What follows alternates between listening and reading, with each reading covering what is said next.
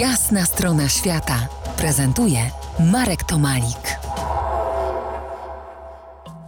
W poprzedniej części obiecałem spotkanie z wielorybami. Teraz więcej o moich obserwacjach tychże wielorybów szarych w pacyficznej lagunie Ojo de Lebre, blisko Guerrero Negro, gdzie co roku od stycznia do marca, czyli tak właśnie o tej porze, setki tych wielkich ssaków przypływa w celu odbycia igraszek godowych.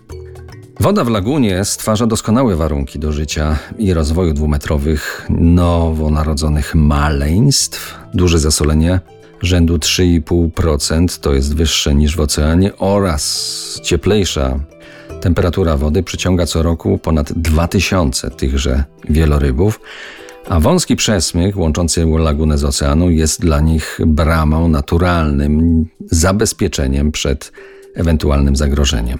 Jest on cały czas patrolowany przez dorosłe osobniki, przez ojców, a młode wieloryby czas cały pozostają pod opieką swoich matek i karmione są jej mlekiem. Dziennie wypijają około 35 litrów tegoż matczynego mleka. Ale wcześniej odbywa, odbywa się wędrówka, migracja. Od połowy jesieni do początków zimy przebywają odcinek 9600 km, który jest najdłuższym odcinkiem migracji tych ssaków. Wieloryby widzą więcej, bardziej podróżą się delektują, przebywają około 160 km dziennie, a w podróży zawsze płyną w odległości kilku mil od wybrzeży.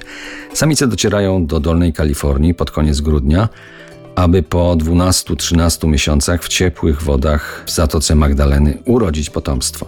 Na spotkanie z nimi w Ochody Libre, czyli lagunie Zajęczego Oka, wysłano nas pontonami, na każdym po około 5 osób, dość blisko brzegu lagony, ale wystarczająco daleko, aby mieć problem z dopłynięciem w pław.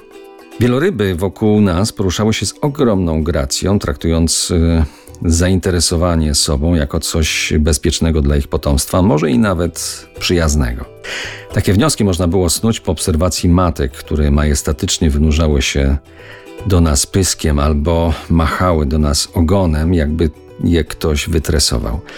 Obserwacja wielorybów z bliska to bardzo mocne wrażenie, zostaje na długo w głowie, a po dopłynięciu do brzegu przyszło pytanie – jak takie cielska ważące po 20 ton, pięć razy większe od naszego pontonu, mogą i chcą zachowywać się tak odpowiedzialnie, tak grzecznie, jakby ktoś im zaprogramował savoir-vivre?